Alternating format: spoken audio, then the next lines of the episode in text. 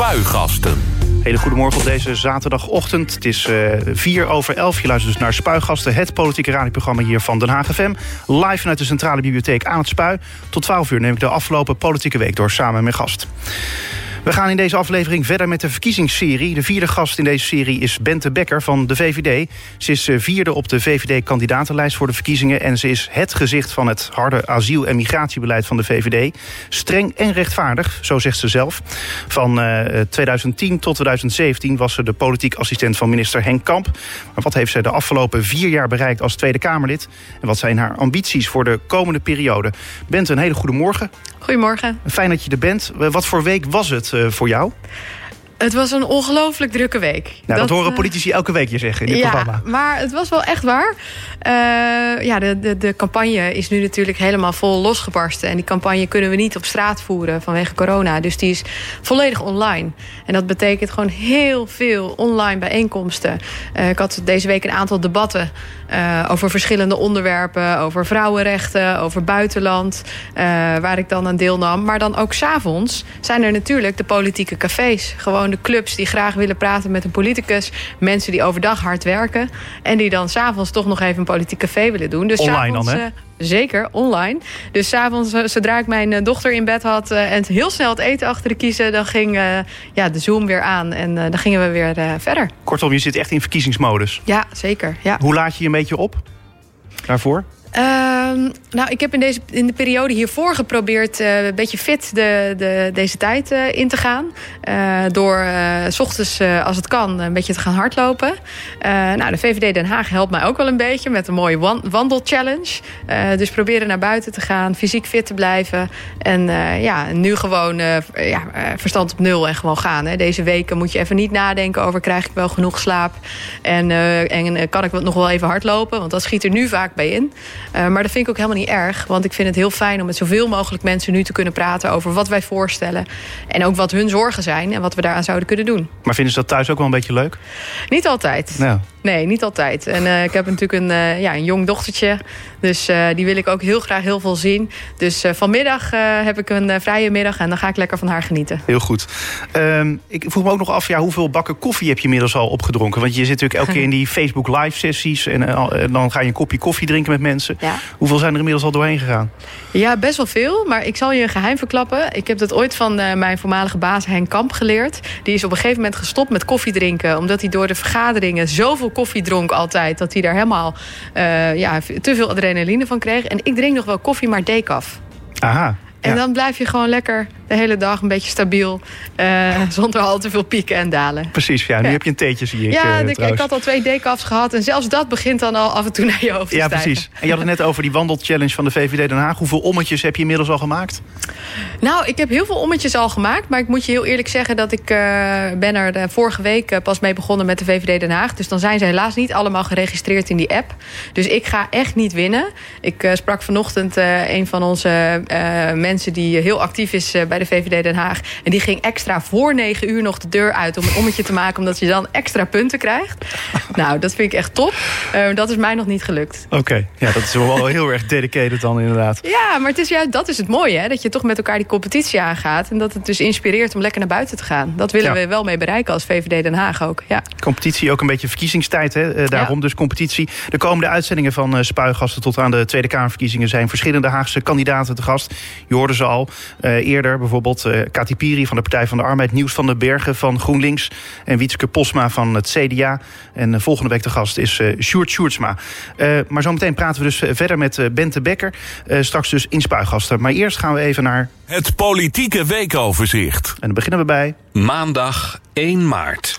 Tien partijen die kiezen voor flinke lastenverzwaring voor bedrijven. De mate waarin, uh, waarin, dat loopt wel sterk uiteen... blijkt uit doorrekeningen van de verkiezingsprogramma's... door het Centraal Planbureau. VVD en SGP die laten de lasten voor het bedrijfsleven stijgen... met 3,5 miljard euro in 2025. De Partij van de Arbeid met bijna 42 miljard euro. De meeste partijen die verschuiven de lasten naar toekomstige generaties. Er zitten opvallende keuzes en verschillen bij dit keer maar ook opvallende overeenkomsten. Zo verhogen vrijwel alle partijen de collectieve uitgaven en voeren ze expansief begrotingsbeleid. En de meeste partijen verschuiven daardoor ook financiële lasten naar toekomstige generaties. Wat dan opvalt is als je gaat kijken naar de bedrijvenkant. Daar zit een toename in het basispad van zo'n 2 miljard. En alle partijen zonder uitzondering zetten daar extra lastenverzwaring bovenop. Je zou toch eigenlijk niet verwachten hè, dat de lasten voor het bedrijfsleven die stijgen ook bij de VVD? Uh, nou, maar dat, uh, dat kan ik wel uitleggen. Want uh, dat klopt. Wij doen het overigens wel het minst hè, van alle politieke partijen. en daar staat ook tegenover dat we fors de lasten kunnen verlichten voor hardwerkende mensen. Dus echt dat je gewoon meer overhoudt in je portemonnee van iedere zuurverdiende euro iedere maand. We denken dat dat heel belangrijk is en ook heel eerlijk is. En wat we gaan doen is we kiezen echt voor het MKB, voor die middenstand. Er staat een middenstandskorting in ons verkiezingsprogramma. ondernemers hoeven een lagere werkgeverspremie te betalen. En nog een aantal aantal maatregelen om ervoor te zorgen dat ook die bedrijven ja, extra geld gaan overhouden. En dan heb je een aantal grote bedrijven uh, die op dit moment eigenlijk heel weinig belasting betalen in Nederland. Die uh, ook niet heel veel werkgelegenheid uh, creëren. Met bijvoorbeeld een grote technologische platforms of op andere manieren heel veel geld verdienen. En daarvan hebben wij gezegd in ons verkiezingsprogramma, die mogen best wel eens wat meer belasting gaan betalen. Die ontwijken dat nu vaak. En dat gaan we ze wel vragen te doen. Dus daarmee raken we niet die hardwerkende ondernemer, maar maakt het het wel een beetje eerlijker. Uh, is het dan een beetje een koerswijziging van de VVD? Want we hebben natuurlijk de afgelopen periode gezien... Uh, nou ja, weet je, grote bedrijven zoals Shell, Unilever... die waren natuurlijk veel in het nieuws, KLM... Uh, ook vanwege dividendbelasting. ja, is het dan een koerswijziging van de, van de VVD eigenlijk wat dat betreft? Nou ja, je zou, je zou dat wel zo kunnen noemen. Hè? Dat we nu in ons verkiezingsprogramma echt heel duidelijk kiezen voor de middenklasse. Dat we heel duidelijk kiezen voor bedrijven die ook echt zorgen voor werkgelegenheid in Nederland. Die er gewoon voor zorgen dat mensen hier een goede baan hebben en een goede boterham kunnen verdienen. Uh, we willen daarom bijvoorbeeld ook het minimumloon omhoog. Het moet gewoon echt ook lonen om te werken. Ja, en er zitten dan, zoals we dat in ons verkiezingsprogramma noemen, een aantal rafelranden aan het kapitalisme. De wereld is heel snel veranderd. En er zijn gewoon nieuwe bedrijven opgestaan die uh, weinig werknemers hebben en daardoor heel weinig belasting betalen. En eigenlijk ja, ontkomen aan het meedoen aan de samenleving. En die trekken we erbij. Dus daarmee zijn we nog steeds een rechtse partij die ook zijn voor ondernemers, maar wel op een eerlijke manier. Ik wou bijna zeggen, zit je nog wel bij de VVD of heb ik hier een PvdA-kamerlid? Uh... Nee, daar hoeft u zich geen zorgen over te maken. En u hoorde net al wat er aan lastenverzwaring bij andere partijen voor bedrijven in het vooruitzicht uh, is. Ook voor, juist voor al die bedrijven. En dat gaan wij echt als VVD niet doen. Dinsdag 2 maart. De terrassen nog uh, snel heropenen, de avondklok afschaffen of meer ademruimte bieden aan winkels. Het lijkt op papier verleidelijk voor het demissionaire kabinet om voor politiek gewin kort voor de Tweede Kamerverkiezingen de teugels te laten vieren. Maar campagne-experts die zeggen plots versoepelen zou zomaar averechts kunnen werken. Ze verwachten de komende weken dan ook geen coronacadeautjes. Uh, na ruim een jaar eh, coronacrisis wordt eigenlijk die roepen om, om versoepelingen steeds sterker bente. Gisteren pleitte ook nog, of het is gisteren, dat was dus maandag, de, de veiligheidsberaadvoorzitter Hubert Bruls namens de burgemeesters voor perspectief op versoepelingen. En vanuit de samenleving klinken ook nog alarmerende oproepen van ondernemers en ja. campagnevoerende politici. Die vallen volop het kabinetsbeleid aan. Um, wat merk jij daar zelf van? Is het, ja, is het zo dat, dat, dat die roep voor versoepelingen steeds sterker wordt? Ja, ik spreek ook ondernemers, mensen om me heen die uh, echt zeggen van... nou, we zijn er helemaal klaar mee en uh, het water staat ons aan de lippen... en we zouden zo graag weer op een normale manier open kunnen. Nou, dat snap ik ook helemaal. Er zijn de afgelopen periode ook echt wat dingen gedaan om dat stapje te zetten. Daarbij hebben we ook gezegd dat moeten we met iedere sector doen. Dus niet dat de ene ondernemer zit te kijken van... nee, die hele branche is al open, maar mijn branche die blijft heel lang gesloten. Dus met iedere sector kijken, wat kun je nou doen om, om, om geld uh, te kunnen verdienen? Ja, en Mark Rutte heeft ook gezegd deze week... van we moeten ervoor zorgen dat we ook straks snel na die verkiezingen... een, een groot herstelplan gaan maken voor de economie en voor die ondernemers. Want ja, nu kun je gewoon vanwege corona en vanwege de veiligheid... ja, je kunt wel van alles beloven, maar je moet eerlijk zijn. Dat kan niet altijd. Maar het, het is wel een, een, ja, een, een, een, vind ik een verplichting van ons allemaal als politiek... om er voor al deze mensen te zijn de komende jaren. Te zorgen dat zij ja, kunnen blijven ondernemen, geld kunnen blijven verdienen... en dat ons land weer gaat bloeien. Ja, maar het lastige is natuurlijk als, als politiek... je hebt natuurlijk ook de oppositiepartijen... die natuurlijk nou, de een zegt van ja, die, die moeten weer open... de ander zegt weer ja, dat, moet, dat moet weer uh, terugkomen... de avondklok moet weer afgeschaft worden. En zo wordt natuurlijk geshopt door alle politieke partijen... Van, ja, in het huidige beleid. En je hebt dan aan de andere kant die volksgezondheid... Ja. Waar, waar iedereen volgens mij voor staat. Ik bedoel, niemand is tegen, uh, tegen een goede volksgezondheid volgens mij. Maar bijvoorbeeld vorige week zat op, op jouw plek... Uh, collega-Kamerlid Wietske Pot Posma van het CDA. En zij pleiten dan ook voor de heropening van terrassen zoals het CDA dan doet. Het is wel, het is wel gek dat dan een coalitiepartij, ook al is het een demissionair kabinet, maar dat een coalitiepartij dan natuurlijk daartoe oproept. Ja, ik vind zelf uh, dat je geen campagne moet voeren op corona. Uh, en we hebben gezegd, het kabinet zoals dat er nu zit is demissionair... maar moet gewoon missionair kunnen zijn op dit onderwerp. Moet heel goed luisteren naar de adviezen uh, van het OMT, van de RIVM. Moet kijken naar de cijfers. Wel heel belangrijk, het kabinet is echt de afgelopen periode... ook meer gaan luisteren naar maatschappelijke adviezen. Uh, bijvoorbeeld van de SER, hè, over wat betekent het voor de economie... of van psychologen, wat betekent het voor jongeren. Nou ja, niet voor niets heeft het kabinet gezegd... we maken 8 miljard vrij voor het onderwijs. Want dat heeft ook echt zwaar te lijden. Dus aan alle kanten wordt er advies gegeven. En dan moeten we natuurlijk als politiek... we hebben deze week, komende week ook weer een debat daarover. Daar moet democratische controle op zijn. Maar ik vind dat je moet uitkijken met doen ja, alsof jij als partij nu opeens ervoor kan zorgen dat een sector toch open kan, terwijl al die deskundigen dat niet verantwoord vinden. Ja, maar je, je moet ook niet als partij doen dat alles maar zo moet blijven zoals het is vanwege corona. Want dat is, dat is ook wat ik bij jou hoor zeggen: is van ja, uh, we moeten geen campagne voeren op corona. Maar ja, stel dat er een andere partij had gezeten waarvan wij bij, bij wijze spreken met z'n allen zouden zeggen: nou, die, die, die doen nu niet de goede dingen. Ja, ja dan, dan moet je dus wel campagne voeren. Ja, zeker. Maar dat, ik vind ook dat moet ook in de debatten. Hè. We hebben daar ook de coronadebatten voor. En daar moet het kabinet stevig bevraagd worden. Opnemen we de juiste maatregelen? Uh, gaat die vaccinatie, gaat dat snel genoeg? Hebben we dat op de rit? Helemaal goed, hè? er moet juist kritiek zijn. Alleen, ik denk dat uh, als jij uh, gaat beweren... dat er een sector al open kan als politieke partij... Ja, dat je dat dan ook in dat debat op een hele goede manier moet onderbouwen. en dat, je dat, dat het dan wat makkelijk soms is om dat dan in de media te roepen. Want we willen allemaal wel al die sectoren hoop bieden. en ik vind het goed dat we dat ook aan het doen zijn... maar wel op een verantwoorde manier. Eerlijk perspectief bieden. Precies. Woensdag 3 maart. Ja, een eh, jaar sinds eh, de uitbraak van de coronacrisis nemen de spanningen en wrijving tussen groepen Nederlanders toe. Dat concludeert het Sociaal en Cultureel Planbureau. Dat er ook voor waarschuwt trouwens dat eh, mensen zich vaker buitengesloten voelen. Het bureau vindt dat daar een taak voor de overheid ligt. Die moet zich in haar communicatie meer richten op inclusiviteit. Zie je deze trend ook ontstaan? We hadden het al een beetje over, hè? De, de maatschappelijke signalen die er natuurlijk zijn. Ja, ik, ik, ik, ik zie wel, uh, je ziet wel spanningen, je ziet wel mensen. Maar ik denk wel dat het toch een kleine groep is die zich echt verzet. En die echt uh, uh, nou ja, in opstand komt of, of burgerlijk ongehoorzaam wordt. En zegt van nou, ik gooi toch gewoon mijn winkel open. Of ik ga toch gewoon lekker handen schudden. Ja, of zonder ja, mondkapje ergens Of zonder mondkapje. Ja, ik vind dat echt heel onverstandig. ik vind dat ook helemaal niet stoer. Ik vind dat echt dom. Ehm, maar ik denk dat dat een hele kleine groep is. Ik denk wel dat er uh, mensen in de samenleving zijn die we niet mogen vergeten. Uh, je zal maar al heel lang binnen zitten omdat je een hele kwetsbare gezondheid hebt. Uh, nou ja, daar proberen wij ook als VVD hier in Den Haag aandacht aan te, te besteden. Onze wethouder Cavita is deze week ook met ons Kamerlid Okje ja, langs al die verpleeg- en verzorgingshuizen gegaan. En waar, waar kwetsbare ouderen wonen. Allemaal een tulp gebracht. Eventjes het gevoel te geven van hou vol.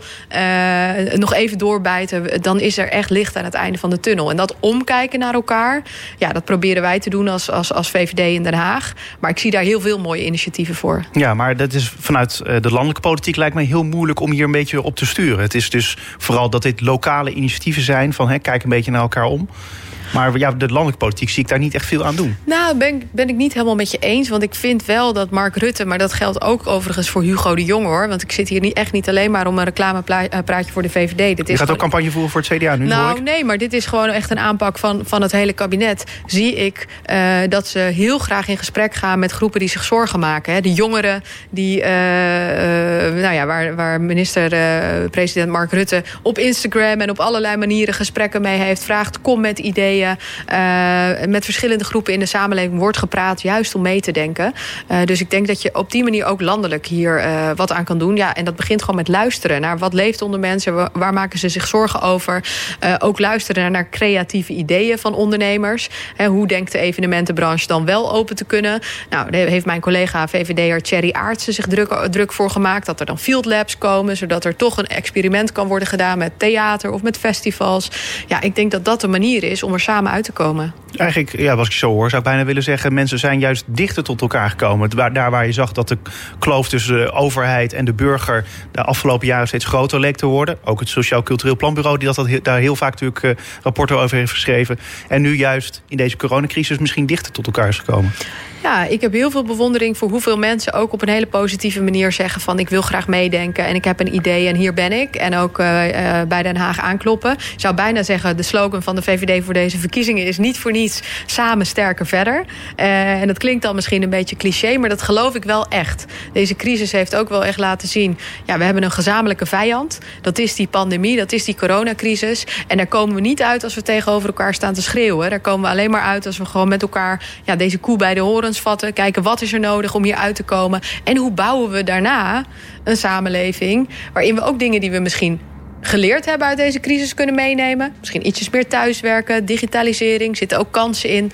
Uh, maar hoe zorgen we ook voor dat we al die fijne dingen weer terugkrijgen?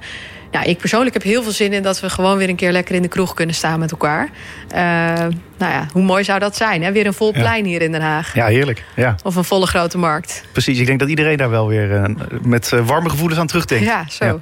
Donderdag 4 maart. Voorman Joris Wijsmuller van de Haag Stadspartij... die verlaat na de gemeenteraadsverkiezingen volgend jaar de gemeentepolitiek. Wijsmuller is dan 24 jaar lang het boegbeeld van de lokale partij geweest.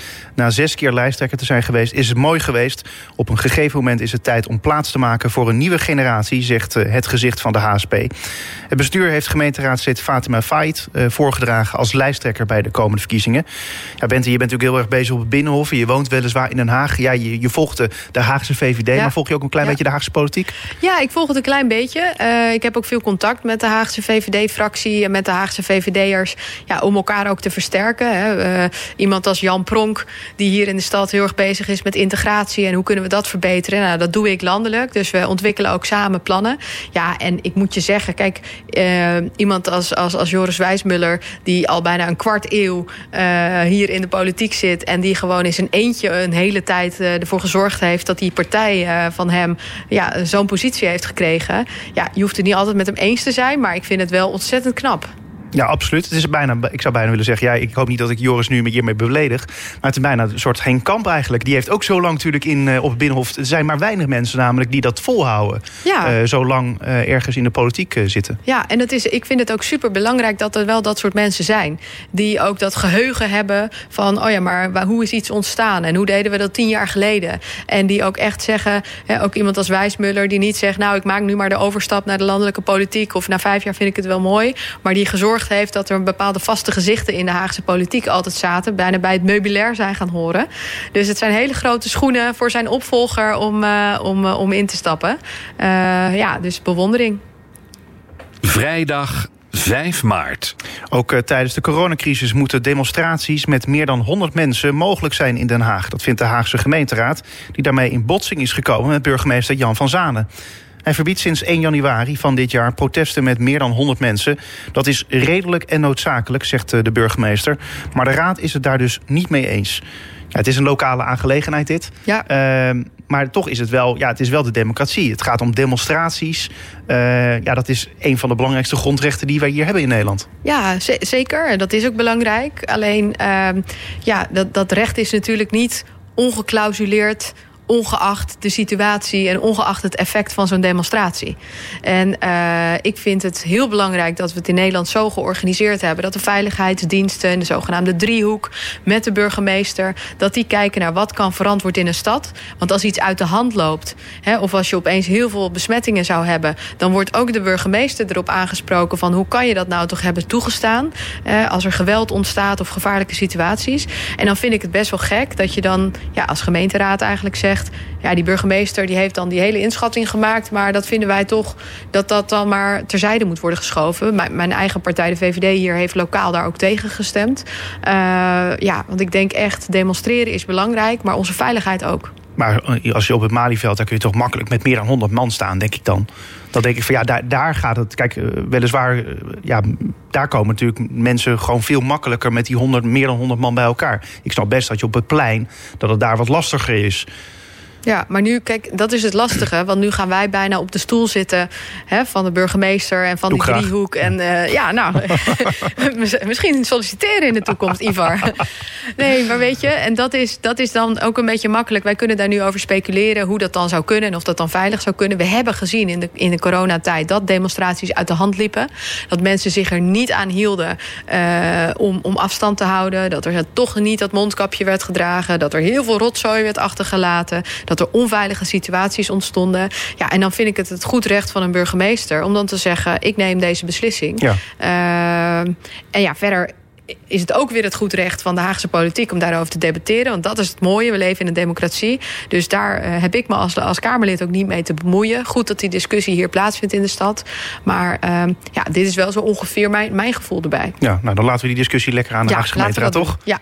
Zaterdag 6 maart. Jaap van Dissel van het RIVM die vraagt zich af of mensen wel voldoende de coronamaatregelen naleven. Bij de NOS zegt hij: We hebben een heleboel maatregelen, maar de vraag is hoe goed worden die nageleefd? Volgens onderzoek van de gedragsunit van het RIVM en de GGD's loopt dat terug. Ongeveer de helft van de respondenten zegt thuis te blijven bij klachten. En 46% zegt uh, zich te laten testen bij klachten. Dat zijn toch wel verontrustende getallen. Blijkbaar laten mensen, minder mensen zich met uh, COVID-achtige klachten testen. Ja, ik denk dan, uh, Bente, laat je testen en blijf verder thuis bij klachten. Geen, geen handen schudden, handen wassen, uh, anderhalf meter aanhouden. Ja. Hoe moeilijk kan het zijn? Ja. Uh, en dat er toch blijkbaar zoveel mensen zijn zich, die zich daar niet meer aan houden. Bizar, hè? Ja, ik las ergens vorige week of twee weken geleden ook nog zo'n cijfer... dat er zelfs mensen zijn die positief getest zijn op corona. Dat er ook nog een bepaald percentage van zegt... ik blijf niet eens thuis. Uh, ja, dan, dan, ben je toch echt wel egoïstisch bezig. Want dan denk je van, nou ja, ik voel me op zich verder prima. Maar als jij je prima voelt en je besmet een kwetsbaar persoon... ja, dan, dan kan die wel daarmee op de IC belanden. Uh, dat is heel verschrikkelijk voor die kwetsbare mensen. is ook heel verschrikkelijk voor onze zorg.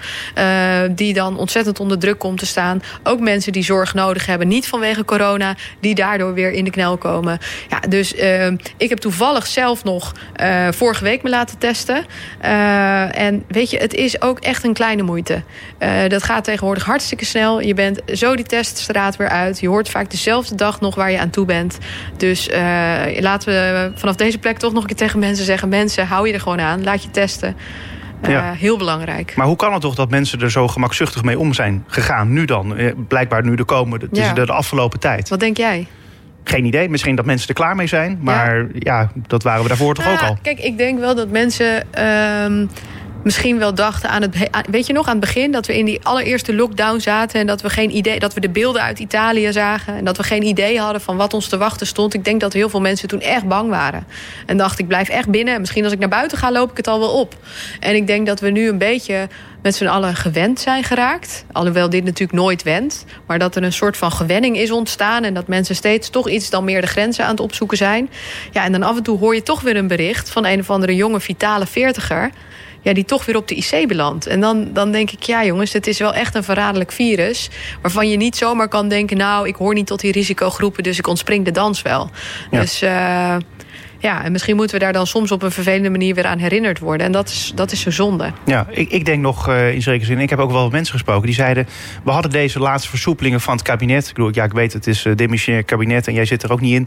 Maar, maar toch, het is wel het idee, of in ieder geval de, ja, een beetje psychologisch eigenlijk hoe dat werkt. Op het moment dat er wat versoepelingen worden aangekondigd... denken mensen ook van nou, we gaan weer het normale leven tegemoet. Ja, terwijl dat terwijl het juist het tegenovergestelde is. Hè? Want het kabinet heeft juist gezegd... we kunnen deze versoepelingen nu doen. Daarmee nemen we een risico. Want we zien gewoon de druk vanuit de samenleving zo erg toenemen... dat we nu zeggen, oké, okay, de contactberoepen, de kappers... die kunnen weer open, de winkels kunnen weer op afspraak... een aantal mensen gaan ontvangen. Maar er staat wel wat tegenover. Dan moet iedereen nog net dat stapje extra zetten... om zich aan de maatregelen te houden. Ja, en wat je gewoon en dat echt... tweede zinnetje wat je net zei, ja. wat daarna komt... Ja. Dat, dat zijn mensen volgens mij bijna vergeten, Ja. heb ik het idee dan. Nou ja, en dan moeten ze toch even nadenken dat, dat zij er dan mogelijk weer voor zorgen... dat die kapper straks toch weer dicht moet... of die winkelier toch niet eh, genoeg eh, geld kan verdienen. En ja, weet je, dat is, zou zo zonde zijn. Dus laten we ons er gewoon aan houden. Helder. Ehm, tot zover het weekoverzicht. Meer nieuws vind je op onze website denhagfm.nl. Spuigasten. 100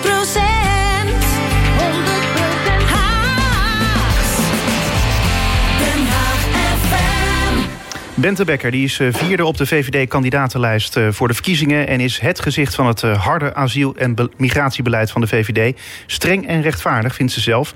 Van 2010 tot 2017 was ze de politiek assistent van minister Henk Kamp. Maar wat heeft zij nou de afgelopen vier jaar als Tweede Kamerlid bereikt?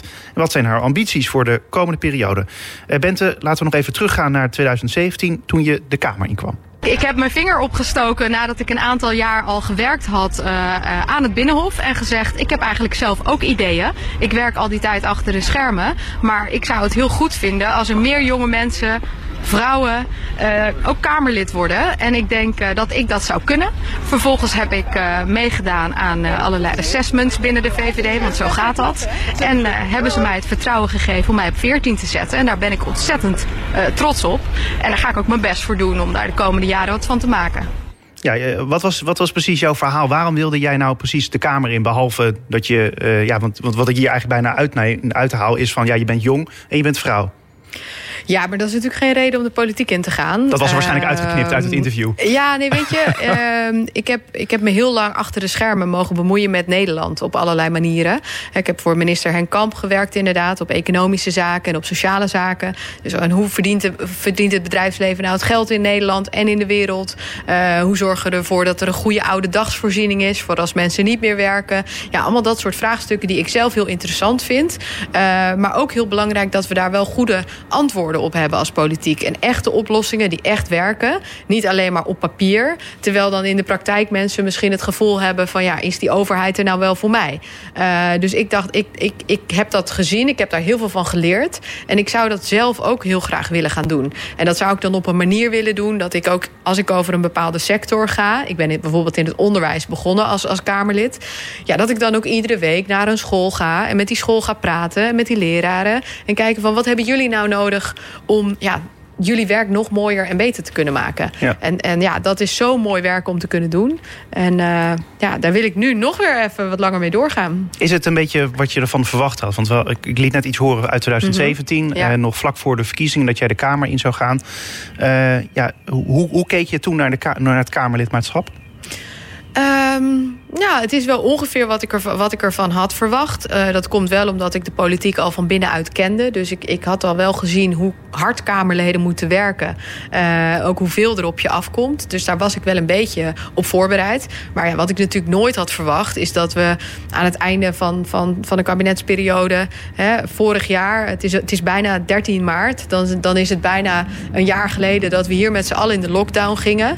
Dat we een jaar lang politiek hebben moeten ja, uh, bedrijven op een hele andere manier in zo'n grote crisis die we allemaal in ons leven nog nooit hebben meegemaakt. En dat je dan in de Tweede Kamer zit uh, en in die politiek zit, is natuurlijk heel erg uh, ja, bijzonder. Maar voelt ook wel als een hele grote verantwoordelijkheid. Ja, om dan al die mensen die ook naar de politiek kijken van hoe gaan we hier nu mee om, om dat dan met z'n allen wel op een goede manier te doen. Ja, nou, nou gaat jouw vakgebied vooral eigenlijk natuurlijk over asiel en migratie. Ja. terwijl ja, dat speelt voor mijn gevoel in elk geval op dit moment niet. Omdat de afgelopen jaar was het maar één woord en dat was corona. Ja, tuurlijk. En dat snap ik ook heel goed. Dat, dat is waar mensen zich nu het allermeest zorgen over maken. Hun gezondheid en hun werk. Um, maar het is wel echt ook een belangrijk onderwerp voor de toekomst. Um, hè, want uh, hoe houden we Nederland uh, veilig? Hoe behouden we onze welvaart? Uh, hoe zorgen we ervoor dat we op een fijne manier met elkaar kunnen samenleven? Ja, dat is niet altijd vanzelfsprekend. En migratie legt een grote druk op de Nederlandse samenleving op onze wijken. We hebben een huizentekort. Migratie doet daar een schepje bovenop. Uh, op de zorg, de zorg die onder druk staat. Uh, integratie gaat niet altijd vanzelf. Heel veel mensen zijn heel goed geïntegreerd. Maar er zijn helaas ook mensen die het nooit lukt om de taal goed te leren. Of om aan het werk te komen. Ja, en één ding waar ik me heel erg druk over heb gemaakt. Ook mensen die eigenlijk niet accepteren dat ze in het vrije Nederland leven. Maar die zeggen, ja, ik woon hier wel, maar ik leef in mijn eigen cultuur. En dat betekent dat mijn vrouw niet het huis uit mag. Eh, dat betekent dat ze geen eigen bankpas krijgt. Dat betekent dat ik over haar lichaam bepaal. Dat betekent dat mijn dochter niet verliefd mag worden op wie ze verliefd wil worden. En daar daar heb ik me heel druk over gemaakt en allerlei plannen voor gemaakt en ook geld voor vrijgemaakt de afgelopen periode.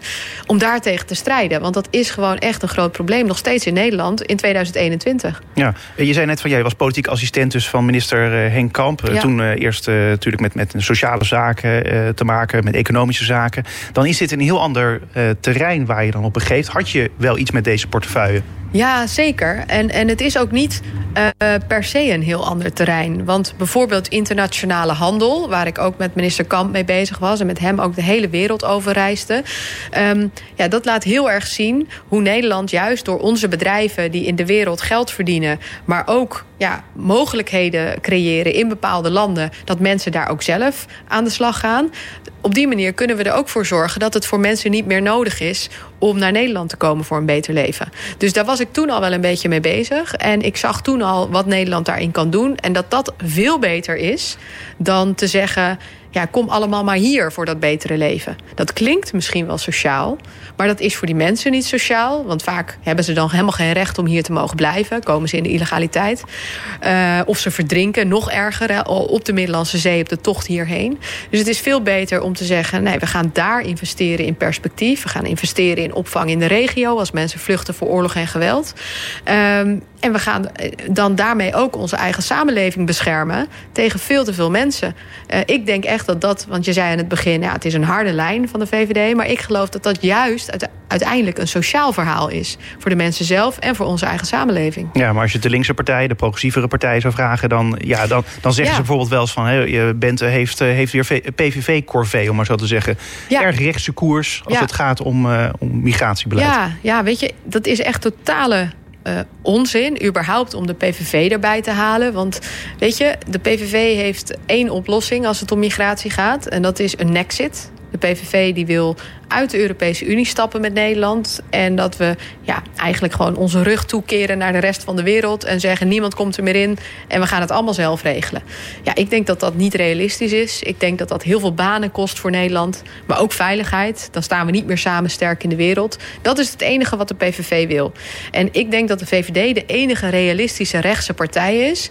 Die zegt, ja, er is een grens aan wie hier kan komen. We willen het liefst opvang in de regio. Maar dat zorgt er ook voor dat je een beperkt aantal mensen eventueel gecontroleerd hier zou kunnen uitnodigen. Het moet dan wel gaan om mensen die ook willen meedoen. Mensen die de taal willen leren, mensen die willen werken, mensen die niet uh, hun dochter onderdrukken of vrouwen intimideren op straat. Voor die mensen moeten we hard zijn. Uh, maar, maar, dat hoe, is geen hard je, verhaal. Ja, maar hoe weet je dat van tevoren? Als iemand hier aanklopt bij wijze spreken, als het zo zou gaan? Hè? Nou ja, weet je, als je, het, als je het systeem zo zou doen... dat mensen niet meer helemaal naar Nederland, naar Ter Apel in Groningen kunnen komen... via een mensensmokkelaar, afgeleverd door een vrachtwagen... daar asiel aanvragen, uh, maar dat, dat we dat veel meer op uitnodiging kunnen doen... dan kunnen we er ook voor zorgen dat de mensen die hier komen... echt alleen maar echt die kwetsbare vluchtelingen zijn. Op dit moment is twee derde van de mensen die in Nederland asiel aanvraagt... heeft geen recht op asiel. Een heel deel gaat niet meer weg. Uh, uh, belandt in de illegaliteit. Uh, haalt allerlei ellende uit in asielzoekerscentra. Dat is een kleine harde kern, maar het is een enorm probleem. Overlastgevende asielzoekers rondom gemeenten waar, waar asielzoekerscentra staan. Ja, dat kunnen we allemaal voorkomen door te zeggen... het loket is niet hier in Nederland. de opvang is er in de regio. En aan de buitengrens van de Europese Unie gaan we al bepalen... wie heeft er wel en wie heeft er geen recht op asiel. En we halen dan een select aantal mensen naar Nederland... waarvan we zeker weten dat ze van goede wil zijn... dat ze echt een eerlijk verhaal hebben dat ze gevlucht zijn. En dan gaan we, als ze hier zijn, natuurlijk ook eisen stellen aan meedoen. Ja. En niet alleen eisen stellen, ook helpen hebben we de afgelopen jaren niet altijd heel goed gedaan. Moet beter. Er is een nieuwe inburgeringswet. Daar moet ook de gemeente Den Haag straks mee aan de slag. Want die wordt verantwoordelijk voor de inburgering van alle nieuwkomers. Ja, en dat moeten we ook echt op een betere manier gaan doen. Om ervoor te zorgen dat mensen niet thuis op de bank ingeburgerd zitten maar eigenlijk geen onderdeel zijn van de Nederlandse samenleving. Nee, weer een taak trouwens bij voor de gemeente... die het al zo druk had met al die andere taken... die al uh, ja. vanuit het Rijk werden, over de schutting werden geflikkerd, zeg maar even. Ja, maar het is iets wat gemeenten zelf heel graag wilden. Want gemeenten zagen dat, dat nieuwkomers drie jaar lang eigenlijk uh, bezig waren om in te burgeren waar de gemeente niet voor verantwoordelijk was. En in die drie jaar ging dat niet op een hele goede manier vaak. En mensen belanden dan uiteindelijk alsnog heel lang in die uitkering van die gemeente, waar ook die gemeente weer financieel voor verantwoordelijk is. Dus door het allemaal te kunnen combineren, kan de gemeente er ook voor zorgen dat er vanaf dag één aan die taal gewerkt wordt, maar ook vanaf dag één aan werk. Dat er ook een ervaring wordt opgedaan met hoe werkt dat nou hier in dat vrije Nederland. En met iedereen een individuele afspraak. Gemeenten krijgen daar heel veel extra geld voor. Alles wat er in dat landelijke systeem zat, wordt aan gemeenten nu gegeven qua geld. Maar ja, het is wel belangrijk dat gemeenten er heel bewust mee bezig zijn. Uh, nou ja, ik had het net al over, uh, over de Haagse VVD, Jan Pronk. Die is ook echt hier in Den Haag al aan de slag. Van hoe moeten gemeenten dat nou straks op, op, op een zo goed mogelijke manier gaan uitvoeren. Zoals we dat bedoeld hebben met elkaar. Ja, en ik hoop echt dat dat een groot verschil gaat maken. Dus een, voor mij een van de belangrijke dingen die we hebben weten te bereiken in de periode dat ik nu in de Tweede Kamer zit. Ja, dat die nieuwe wet echt beter wordt. Daar zit ook in dat mensen op een hoger niveau de taal moeten gaan leren. Dus echt het niveau dat je nodig hebt om op de werkvloer aan de slag te kunnen. Dat heet B1. Uh, en dat was tot nu toe niet. Dat is eigenlijk gek. Dan leer je Nederlands, maar op zo'n bazaal niveau ja, dat niemand je zou kunnen aannemen. Nee. Ja, van dat soort dingen moeten we af. Heeft de VVD voor geknokt. En uh, nu staat het in de wet. En nu moet het de praktijk gaan worden. Ja, ik zei net een beetje gekscherend of, of, of jij dan wel eens PVV-corvée hebt. Zie je dat als een belediging trouwens? Ja, dat zie ik wel als een belediging. Ja. Want kijk, ik vind de PVV een partij die echt uh, bevolkingsgroepen wegzet. Uh, nou ja, we kennen allemaal het minder minder oproepen van Geert Wilders in een café. We zien ook nu een verkiezingsprogramma van de PVV... wat zegt, ja, Nederland moet gede-islamiseerd worden. De PVV wil hele religie eigenlijk uitbannen uit Nederland. Weet je, de VVD is een liberale partij. Het gaat ons niet om je afkomst. Het gaat ons niet om je religie. Het gaat ons om, wil je positief meedoen? Dus wij zullen nooit een hele bevolkingsgroep wegzetten. We zullen nooit zeggen, die hele religie willen we verbieden. Uh, en dat is dus echt een groot verschil. En uh, bovendien heeft de PVV dus geen realistische oplossingen... maar zegt alleen maar, nou, nexit en dan is het allemaal, allemaal opgelost. Ja, dus als je dan tegen mij zegt, je hebt PVV-corvée... denk ik, nou ja, verder van, van, van mij af dan de PVV uh, kan je eigenlijk niet staan. Ja, zie je het ook als een haatreactie in dit geval? Nee, weet je, mensen die mogen, eh, die mogen het heel, in heel, heel vergaande mate met mij oneens zijn en, en stickertjes op me plakken. Dan moet je ook een beetje tegen kunnen in de politiek. Dus uh, nee, als een haatreactie zie ik dit nog niet. Nee. Je, je, je voelt natuurlijk al aan waar ja. ik naartoe wil. 10% ja. van alle tweets gericht aan uh, vrouwelijke politici bevatten haat of agressie. Blijkt uit onderzoek van de Groene Amsterdammer. Samen met de Utrecht Data School. Ja. Uh, vrouwen die de politieke arena betreden kunnen rekenen op online recensies over hun stem, lichaam, religie of huidskleur politieke partijen die vrezen dat jonge vrouwen terugschrikken. Uh, jij staat ook op die lijst, uh, zag ik, van mensen die heel veel haatreacties krijgen. Ja. Voel je het dan eigenlijk ook als, als bedreigend, uh, als, als vervelend? Nou, weet je wat het, wat het gekke is? Toen ik deze week uh, dat lijstje zo zag... Hè, want ik heb ook meegewerkt aan dat interview... maar ik zag dat lijstje en ik zag dat ik in de top 5 sta... van alle vrouwelijke politici. Toen schrok ik daar eigenlijk van. Toen dacht ik, wow, is het zo heftig. Want soms ga je, en dat klinkt heel erg, maar soms ga je er bijna aan wennen. Soms denk je, ja joh, weet je, dat Twitter, dat is nou eenmaal soms een open riool. Uh, mensen zeggen maar wat. Uh, ik, ik ben zelf die, die arena ingestapt, ik moet niet zeuren. Maar als je dat allemaal zo op een rijtje ziet, dan denk je, ja, het is eigenlijk niet normaal. En weet je wat dan niet normaal is? Is als je. Niet als je het niet met me eens bent, dat is prima. Maar als je zegt, ja, jij bent er, jij kunt zelf niet nadenken omdat je vrouw bent. Je bent een popje van de VVD. Je bent gestuurd door je baas. Uh, hè, je, je hebt een lief gezichtje. Uh, maar je zult het zelf wel allemaal niet echt zo vinden. Maar dit moet je waarschijnlijk zeggen van de grote baas. Dat soort dingen. Of uh, ik word vaak met mijn collega Dylan in de Tweede Kamer... kakelkipjes van de VVD genoemd. En dan worden we op allerlei manieren... Ja, als een soort van vrouwen die zelf geen hersens hebben... die het allemaal wel niet zullen snappen neergezet. Ja, dat is, dan wordt eigenlijk seksisme als een wapen gebruikt... om ja, politici monddood te maken. Om te doen alsof je eigenlijk niet echt volwaardig mee kan doen aan het debat. Want je hebt, je hebt zelf kennelijk geen hersens. Je bent, je bent maar zo'n vrouwtje. Nou, en dat vind ik ook nog zelf niet eens voor mezelf heel erg. Daar slaap ik niet een nacht minder om. Maar weet je, ik ben 35. Maar ik weet nog wel dat toen ik 19 was, werd ik geïnteresseerd in politiek. En toen was dit er allemaal nog niet. En ik weet niet hoe ik toen in mijn schoenen had gestaan als ik dit had gezien voor vrouwen in de politiek. En daar vind ik het zo voor van belang dat we er wel tegen opkomen. Dat we zeggen het is niet normaal. Uh, en, en nou ja, Dylan en ik hebben gisteren een foto online gezet. Een hele vrolijke foto van onszelf. En gezegd, al die zielige mensen maak je niet druk erover. Ga gewoon lekker door. En dat zou ook mijn oproep zijn aan alle meiden, maar ook jongens, want het gebeurt mannen ook, uh, om in de politiek te gaan. Uh, het is een kleine harde kern die dit soort dingen doet. En blijft nog steeds wel een heel mooi vak. Zo is dat. Uh, en en uh, als je kijkt naar van wat je hebt uh, bereikt. Want ik las vandaag, of vandaag deze week, las ik een artikel op één vandaag. Dat, de, dat bijvoorbeeld de VVD die wilde het asielprocedure verkorten. Ja. Maar die werd tijdens Rutte 3 juist langer. was het verhaal van, van, van één vandaag. dus ja, wat dat betreft is een belofte niet ja, ingewilligd of vervuld. Ja, weet je wat het is? Uh, je hebt de IND, hè, die gaat over het afhandelen van asielaanvragen. En daar hebben we gewoon één ding niet goed gedaan. Daar is in het verleden op bezuinigd. En daar is op een bepaalde manier met de financiering omgegaan. Waardoor die club heel veel mensen heeft moeten laten gaan. En die zijn niet zomaar allemaal weer opgeleid. Dus hebben we vorig jaar recht gezet. Hebben we gezegd, we gaan extra geld in investeren. Maar dat kost tijd. Daardoor duren die asielprocedures nu langer. Dat zit in de uitvoering. En we hopen dat dat volgend jaar is opgelost. Wat wel gelukt is, deze periode is om te zeggen... de procedure zelf gaan we inkorten. Dus uh, waar nu in het, in het proces zit dat asielzoekers... een eerste gehoor hebben en een aanmeldgehoor... ja, een beetje een technisch verhaal, maar in ieder geval... waardoor het weken duurt, dat hebben wij nu voor elkaar gekregen... dat dat in elkaar gevoegd wordt, waardoor ze sneller duidelijkheid hebben. Zie je dat ook als je grootste succes van de nee, afgelopen periode? Nee, wat, wat is dat dan? Dit is een belangrijk succes. Nou, ik vind een van mijn, mijn persoonlijke belangrijkste succes... vind ik de hele agenda voor zelfbeschikking en tegen onderdrukking. Waar we echt dingen hebben kunnen regelen tegen genitale verminking. Dat er bijvoorbeeld ook controle komt op, op Schiphol voor vrouwen die dreigen te worden meegenomen. Dat ik extra geld heb weten te regelen voor deze doelgroep. Dat we hebben gezegd, we doen maagdenvliesherstel niet meer in Nederland. Dat we geweld strenger uh, willen gaan aanpakken tegenover de daders.